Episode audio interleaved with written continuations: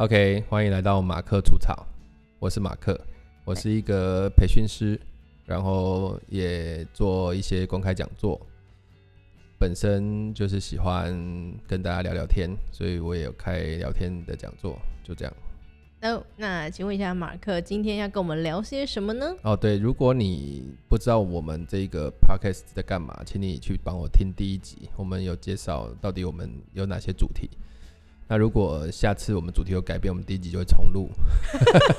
是这样吗？我们没有重录啊。好啦，我们有好几个主题，那有什么主题你还是去听第一集，我不想要再介绍一次。但我们今天的主题是女宿舍射箭。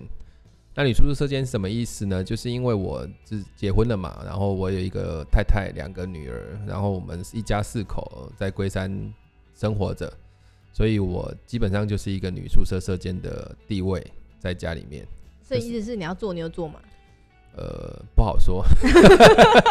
请问，我要先确认一下这一集你老婆会听到吗？她应该会听吧，但是应该这样讲，我我打算在这个主题下面分享什么啦？Oh, 就是分享跟小孩子的相处，还有跟太太的相处。嗯、OK，那你的小孩是多小？现在？我现在小孩就是一个上小三，一个上小一嘛。所以你会从他们从零岁开始分享，还是只分享他们小一、小三的这个阶段？就想到什么分享什么，我管他的，反正这个事情是这样。对，那呃，这女宿舍这间其实也有一个部分是想要分享怎么跟太太相处啊。Oh, OK，好，对对，这蛮重要的。原因是因为呃啊，我这样讲好了，这前阵子大概三四个月以前，曾经跟一对呃夫妇吃饭，他那个夫妇其实是一个很久老公跟老婆都认识，然后很久没见面的朋友。然后他们怎么突然想找你吃饭？其实就刚好一个机会，想说来问我一些事情。然后这个事情其实是比较那个时候好像我们是要约要去要去吃一个什么拉面还是什么鬼的，嗯、就其实我蛮喜欢吃拉面的。然后顺便就想说，那就带带我太太去嘛。然后我们就一起吃个饭，嗯嗯嗯，乱聊天。哎，不对，那个好像是啊，不是去吃火锅，在林口有一家叫加分火锅，超赞。可我们开始收业配了，是不是？没有没有没有，他没有给我钱。对，但加分火锅它就是牛奶火锅，真超赞。你有机会哪一个家？哪一个家？家庭的家，分是芬芳的芬。哦，好好好。加分火锅，其实在地很多人知道了。你知道它旁边的店都是因为加分火锅才盖起来的。好扯哦，厉害了，厉害厉害，这厉害。对，他们一吃加盟火锅就聊天，那在聊的过程当中，你就发现一个很特别的事情，就是他们。他们会互相，就是太太会在老公讲一些，那我老那个老公喜欢开玩笑嘛，他就讲很多有的没的，嗯、然后讲到他们跟他跟他老婆的相处啊，他们也结婚没多久，然后那个太太就会跟他斗嘴。如果是斗嘴，我觉得还好，可是气氛最后想要吐槽？有点快，对，然后好像快吵起来了，他还吵起来了，快要吵起来，就是我我老婆后来我们回去，她还跟我说，哎，我觉得有点尴尬，嗯，对，那。我我当然就一直打圆场嘛，我是一个很会打圆场的人，哦，你超会，对，超级爱打圆场的，超厉害，对，圆到你不知道怎么圆。好，没有开玩笑，就是那那那个过程回来之后，其实我有一个很大的感想。是，就是其实夫妻不应该竞争。但夫妻为什么需要竞争呢？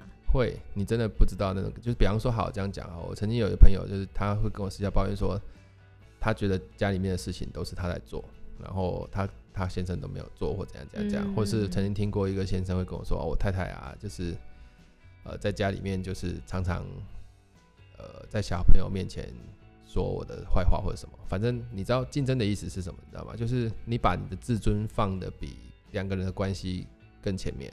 嗯嗯嗯嗯。我很常发现这种事情，就是我后来发现这种就是就是真的就是信任感不太够。为什么会是信任感不太够？就是我我。嗯，你知道什么叫信任感不太够？就是我们之间的那个关系，他、他们、他们这种夫妻都给我一，都给我后来一种感觉，他们都有不想告诉对方的事情，小秘密。那我觉得都已经不是小秘密，就是你对他的感受你不想跟他讲，然后你来跟我们讲。嗯，就是那些其实是你你想要你其实最应该跟他讲的，啊，而且是私下讲的事情。对，但是你私下没办法跟他说了。对，像我跟我太太很很会谈这种事情，因为可能是我的特我的特特特质是这样。你很爱讲，我们就我们会开会啊，会讨论啊，开会，对啊，有时候会这样，然后就会聊一下你对谁观感是怎么样。然后我那一次看到那个太太这样子做的时候，我跟我太太回去聊了好久这个事情，就是那个那个当夫妻开始在计较，而且那个计较的过程都是一些鸡毛蒜皮的事情的时候，你就会发现不是那个爱计较人的错，嗯，也不是那个不计较人的错，是。两个人开始在计较的时候，你就会发现，其实两个人对于共同他们在经营一个家庭，我觉得是没有目标的。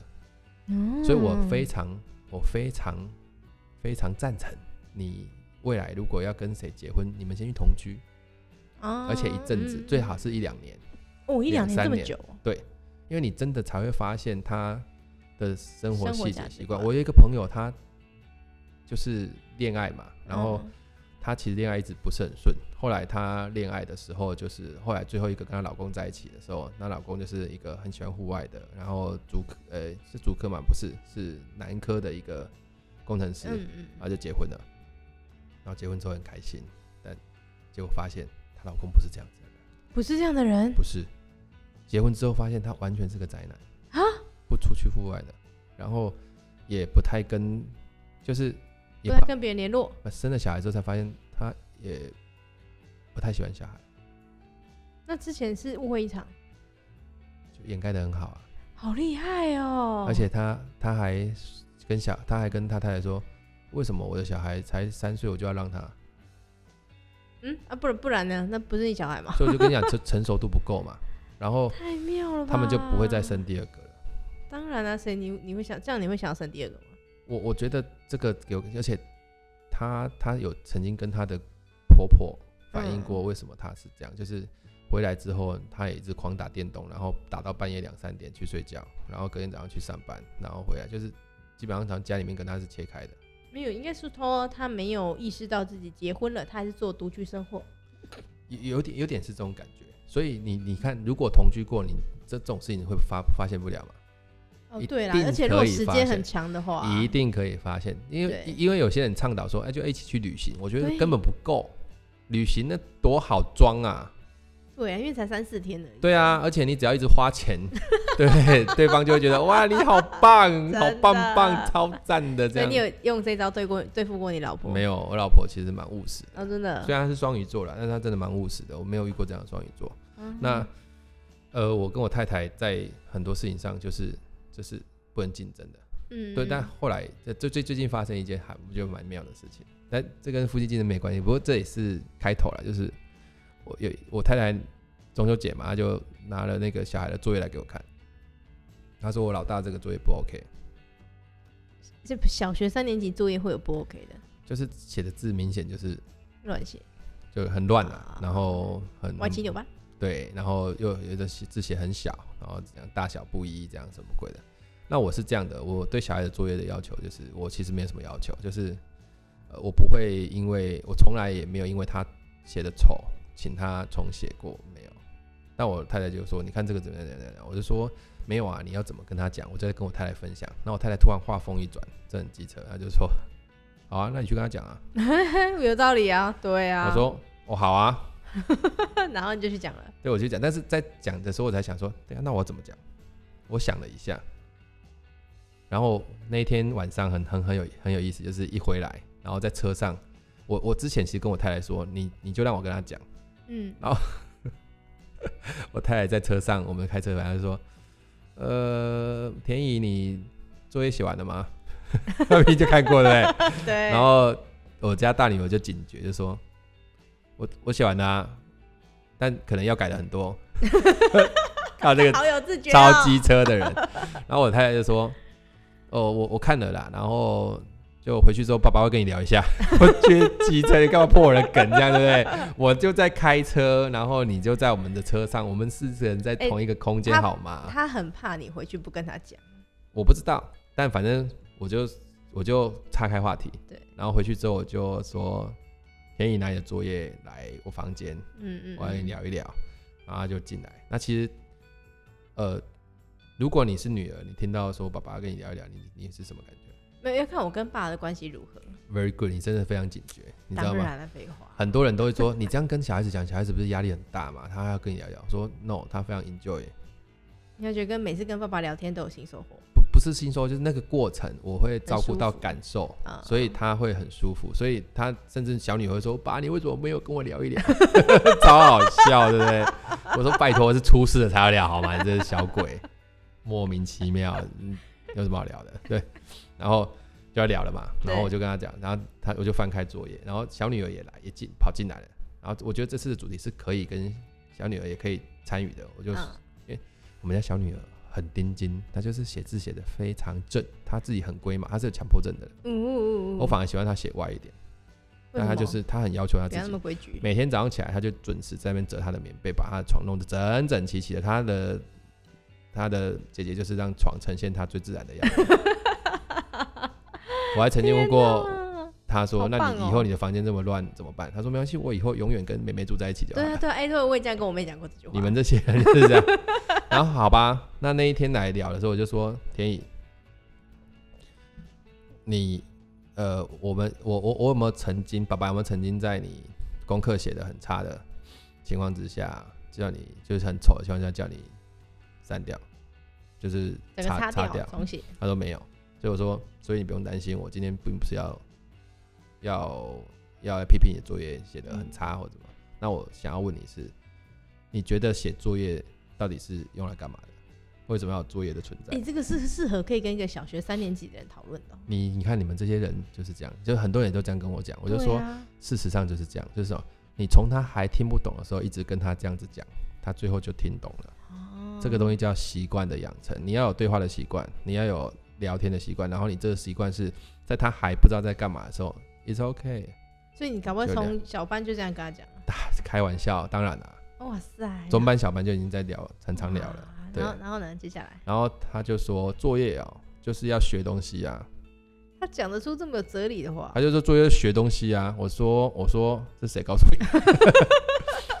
他说老师讲的。我说哦，那所以要学东西，可是学东西不是啊，你学东西要一直学，一直学，一直学，一直学，那你作业才写一次而已啊。他说没有，每天都有作业。我说不是，我说你这项作业不是只写一次而已。啊他说对。啊，我说，所以我我自己我自己不觉得作业是它可以用来学东西，但它不是为了学东西的。那不然他干嘛？然后对我就是这样勾起他的好奇心。然后我就说，那这样好不好？你们两个猜猜看，你觉得爸爸觉得作业是用来干嘛的？嗯。然后妹妹率先发难，要给她是率先发难，要给妈妈看的。哎，说得好。我说 不是。是妈妈会去看，我知道，但不不叫都要给妈妈看，这不太这不太对劲。好，然后姐姐就不太讲话，我就说好吧，那我我先说一下，我我说作业哈，我的看法是这样，作业只是为了要帮助你练习，在某一段时间里面只专心做一件事情。哦，是这样啊。然后把它做好。我说我的观点是这样，我就这样说，爸爸爸爸觉得作业是这样，所以你只要在那段时间是很专心的把它完成，它是丑是好是错是对。我都可以接受。哎、欸，那等一下，那我可不可以举例反三？举一反三，就是我不要写作业啊，我就练习，比如说很专注的看电视啊，也可以啊，很专注的完成一件事情。哦，我讲的事情是练习专心的完成一件事情，不是说什么事情也可以这样做。我的意思是说，作业本身它就是存在的嘛。对。对，所以你要写作业，你的焦点应该放在什么上？就是我的焦点不是放在你的写好不好，哦、我的焦点是你有没有在那个过程当中。练习专心在一段时间里面把一件事情做。所以那个前提是我们都要来写作业了。大家都要写作业嘛？对对对对啊！所以我说就我就觉得作业对爸爸来讲目的是这样。嗯，对。那他就哦，那我就说，但我今天看了你的作业，我发现，我说我我我发现你的作业在今天的作业里面，我看了一下，发现你并不是很在那段时间很专心的做一件事而已。你怎么判别出来他不是很专心？Good job，你知道吗？我就说不是很专心，然后我就看着他，然后他就说对，然后他就说你怎么知道？我说我看得出来。你怎么看得出来？对，我就说我看得出来，然后再来就好他玩，就是说他他他就说你，他就说对啊，我那个时候，然后我就突然讲一句说你那时候是不是很想出去玩？他说对啊，因为我那时候只要写完就可以出去跟同学玩。所以我说，那你知道爸爸是怎么看出来你在写这段作业的时候不专心？然后我就又跟他们讲，来猜中有奖。我说你猜中，搞不好我就叫你不要写，不要重写。哦，哎，猜一下，我来猜一下，字的大小不一。然后梅梅是这样讲的，说你看这个字这样歪歪，这个大小不一，错啊，猜不到对不对？然后小孩子就乱猜，我们大的还想猜说，因为你有问我的老师，我说你的作业你老师还没有看过，对，那所以嘞，到底是为什么？我我就做了一个动作，他马上就明白了，什么？我就把作业往前翻，所以前面都 OK，后面不行。我就反前话说，你有没有觉得前面这些比后面这些有什么差别？我说我发现不一样，所以前面的你很专心，那这里不一样，就代表你可能是不专心的。他说对，啊，呃、同一份作业。就就你前面也有写嘛，因为就国语，你知道小学生作业就是前面要写生字啊，写写啊。今天出了这些，你就在写。然后我就说，所以这边的生字是你不专心的。那我们说作业的目的是什么？就是就是要专心做，在一段时间专心做一件事。所以我说，接下来的时间你需要去完成，在一段时间专心做一件事情，把作业写好。然后他突然懂了，他就看着我哭出来说：“所以全部都要擦掉吗？” 他说、呃：“我本来以为妈妈只叫我擦这么些东西已经很多了，结果妈妈居然叫我全部擦掉。”但你没有叫他重写。我就跟他说：“我我知道你不一定听得懂，但是我要跟你说，就是我的焦点不是在于要不要全部擦掉，而是你是不是能够确保每一个字你都是在那个时候很专心的去做完它。那你。”待会的时间就去做这件事情。哇，wow, 然后他就去擦掉重写。他就去擦掉重写。他是写了多久啊？然后他擦掉重写之后，我其实当天还有奖赏他。哦。哦，我跟他说，奖赏他并不是你自己做还写，我连看你你写完之后，我连看都不看，我也不会去看写的好不好。我只是说，你有专心做一件事情做完了吗？他说有。我说 OK，那给你一个礼物，这样。对，因为我。我我不能说我很会管教小孩，可是我真的，你在跟小孩相处的时候，你要你要我我的我的方法是这样，就是你要先设定情境出来。所以当我我我的情境只有两个，哦，应该说三个。第一个情境叫教育情境，就现在是教育情境的时候，然后或者是现在是陪伴情境的时候，嗯，或者是现在是管理情境的时候，我一定要把它设定出来。然后我开头一定要讲说，来，我说，哎，田怡，爸爸想要跟你教一件事，教你一件事情，我觉得还蛮蛮不错的东西，教你一下，这就是教育情境。嗯，所以这个时候的口吻就是要用教育的口吻去讲，然后教他输入输出东西给他，但这个时候你不能凶他。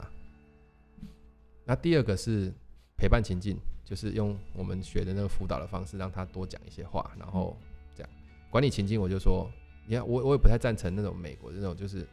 不是说美国都是这样，是有些是这样，就是好像台湾有些家长就是他变成为了要很尊重你的小孩，结果发现就变成在讨好你的小孩。哦。但你你还是要记住，他的成熟度还没有到的情况之下，你还是你还是要担负管理的责任。嗯。那你可以让他管理的过程中是舒服的，然后双方是接受的。所以我在管小孩，就是他管理前，我就跟他们讲，我说。今天所有在家里面发生的所有事情，有两件事情是不能妥协的。哪两件？第一个是关于健康的，第二个是关于安全的。嗯，这两件事情，对不起，你不用跟我讨论，我也不，我也不会跟你讨论。我说怎样就怎样。对，那有人会挑战我说啊，那你怎么知道这个东西叫健康？对吧？我是他爸妈，我当然会希望，并且在这件事上着重安全跟健康。对，合理的，合理。对嘛？啊，其他东西我觉得都可以讨论。对。那这是我我想分享的，就是到底我们很多人会问说，到底我们要把小孩当大人看，还是把小孩当小孩看？一般不是都把他当大人看吗？他才会变是一个成熟的大人。不见得，因为什么？因为你把他当大人看的时候，你就会用大人标准要求他，可是他真的有时候是做不到的。嗯，他不是故意的，对，因为什么？因为他成熟度不够。嗯。所以，我们家妈妈就是最近有时候会跟他吵起来，就是因为太把他当大人看，两个人就变在拌嘴，很有趣。对，所以你这个时候一定要内在有一句对话，就是我跟他谁成熟啊？有道理耶。你只要这句话问出来了，就要吵之前问出来就算了，他不成熟。所以某一方面，其实我们很容易接纳别人的过错，或者是别人犯的错，就说在心里 always 问自己，那谁成熟？就我跟他谁谁成熟，那嗯谁成熟谁就受伤少嘛。你跟小孩子玩，他在那边哭闹，你不会受伤啊。啊，对啊，对，啊你就谁成熟，啊这句话真的很重要。就是你你跟他谁成熟。那如果你比较成熟，你为什么要？那那我的我太太跟我说，可是他这样讲我说我会不舒服啊，我会心情不好。我说对，所以你一定要跟他讲，说天意，你刚刚这样讲，其实妈听起来非常的难过，我有点难过。我觉得你怎么会这样说我？那我说在讲这句话的时候，不用戏剧化的表现，不用抓马哭这样。天，对，然后我说我们现在我我自己还没有做到，但你说我都很体谅小孩，没有，我平常骂的可凶了哦。小事情那种小事情，就说你为什么那么玩起来干什么？我就是我是一个唠叨的老爸。可是，在遇到要谈大的事情的时候，你知道其他人对他这件事情都已经是很大的抨击的时候，你真的不要在那个时候再去加重他的，对你，反而这时候跟他聊一下。嗯，对，然后我就跟我太太说，你像我们现在尽量不要责备他，然后说，我我太太真的很痛苦，她说什么责备我就是在要求他，我说对，我说我们现在把这个东西分离开来，就是我们把责备抽掉，但是我们把要求留下来。他说怎么做？我说我试一次给你看，就是比方说东西丢在地上，然后走过去没有捡，说来田一把这个东西捡起来拿去丢，他说为什么是我？对啊，为什么是他说的？我就我就说为什么？这个时候我就会讲说，哦，没有，我想我需要你现在帮我把它拿去丢掉。他说为什么我是妹妹？说我需要他的时候我会叫他。啊，他说那为什么现在是我？我说因为我需要你帮我把这个东西拿去丢掉。嗯，然后说为什么是我？我就说我还是需要你把这个东西拿出来去丢掉。但你不要责备他说你怎么那么懒？你为什么不丢？这东西本来就是要丢，家里的环境不是大家要去照顾吗？怎么你这个责备他没有用？你只要一直重复去告诉他我的需要跟需求是什么，然后完了回来之后，如果他愿意跟你谈，你可以跟他说：“田乙，其实我们家的垃圾都是我们大家自己造成的，所以你看到东西拿去丢。”他说：“可是这是妹妹的。”我说：“是，我知道。所以待会如果妹妹在乱丢东西，我会去责怪她。但如果她没有捡，而你现在经过了，那你是不是可以试试看把它捡起来去丢掉？就这样。”好有趣哦！你的家里是，对，你好适合来就是出个模范家庭。没有，不是，所以我我很我很反弹那些亲子专家，对不起，是不是 diss 到别人了？其实我们现在是要换系列，是不是换成这个不好没有了，没有没有，就是对，因为每个人家的我的论点，我觉得论点啊，就这个论点讲就差不多结束。我我论点很简单，就是当有一个人跟你讲说孩子应该怎么教的时候，你可以问他一句话说：那你生几个？啊，有道理耶。他说我生三个，说 OK，在统计学上面没有超过一百个以上，他基本上他的量数是不够的。哎、欸，那搞不好小学老师啊，就教了一百个人。他是教了一百，他没有生了一百个，所以你要怎么？Oh. 你可以告诉别人你怎么当老师，very good，但是你没有办法告诉别人怎么当爸妈。Uh. That's that's why，因为你并不是有一个一百个的样本让你去找到一个，也许一百个还不够，所以我觉得父母亲的教养只能分享，我是这样做的。你可以参考看看，但我不会不能够去说人家对或错，因为每一个孩子大家都很会讲，每个孩子都是独一无二的，是嘛？夫妻也是一样啊，夫妻就是我你你跟任何人在一起，那就是就是只有你们两个，没有别的，就别人怎么相处，没办法比对到你们身上，因为每个人环境差那么多，你怎么办？哦，对啊，对啊，所以你们某方面其实两性啊，或是什么男女朋友，你很难教别人啊，因为你总不能教一百个男女朋友吧？对，因为用理性去教就很麻烦嘛。对，那那当然你你可以讲很多策略出来，你怎么那个那个都是你一定要把它界定在说哦，我我们统计出来，或者是我们我自己曾经这样做过，觉得是有效的，你可以试试看。所以其实这个女生宿舍、女宿舍舍监的这个系列，就是来分享一些经验，然后大家可以拿回去参考一下。对，然后好用就留下来。也也有失败的经验。嗯，好，我们之后可以聊聊失败经验。对啊，对啊，对啊，这是心路历程。所以女宿舍舍监欢迎那个想要加入女宿舍舍监的。那个不是说我要加入就可以加入，好不好？对，而且你现在已经是。包括最后一定要讲，就是说，真的，你要进入一个家庭之前，哈，你真的要先跟你的。伴侣好好讨论完这个家未来的未来图像长什么样？是我跟我太太刚好有做这件事情。哇哦，所以这是一个好事。所以两个女人在你的未来图像里面，不是不是，就是我们会不会有孩子啊？然后我们会在哪里生活？然后生活每天就我我那个时候提了一个问题，我说假设我们已经结婚了十年，小孩已经长大到小小学了，那我们每天会过什么生活？我们来聊一聊，他可能长什么样？哇哦，这样比较比较比较具体。我觉得这个也蛮适合来做一集。你不觉得这个比较具体？嗯，我觉得蛮具体。对啊，而且比较有共识啦，就以避免就是像人家婚后发现是个宅男啊，然后当天都在两点，是不是？好啦，那我们这期就到这儿喽。好了好了，祝福你不要遇到渣男。这个结论好怪啊。对啊，好啦，就这样了，就这样，拜拜。好，拜拜。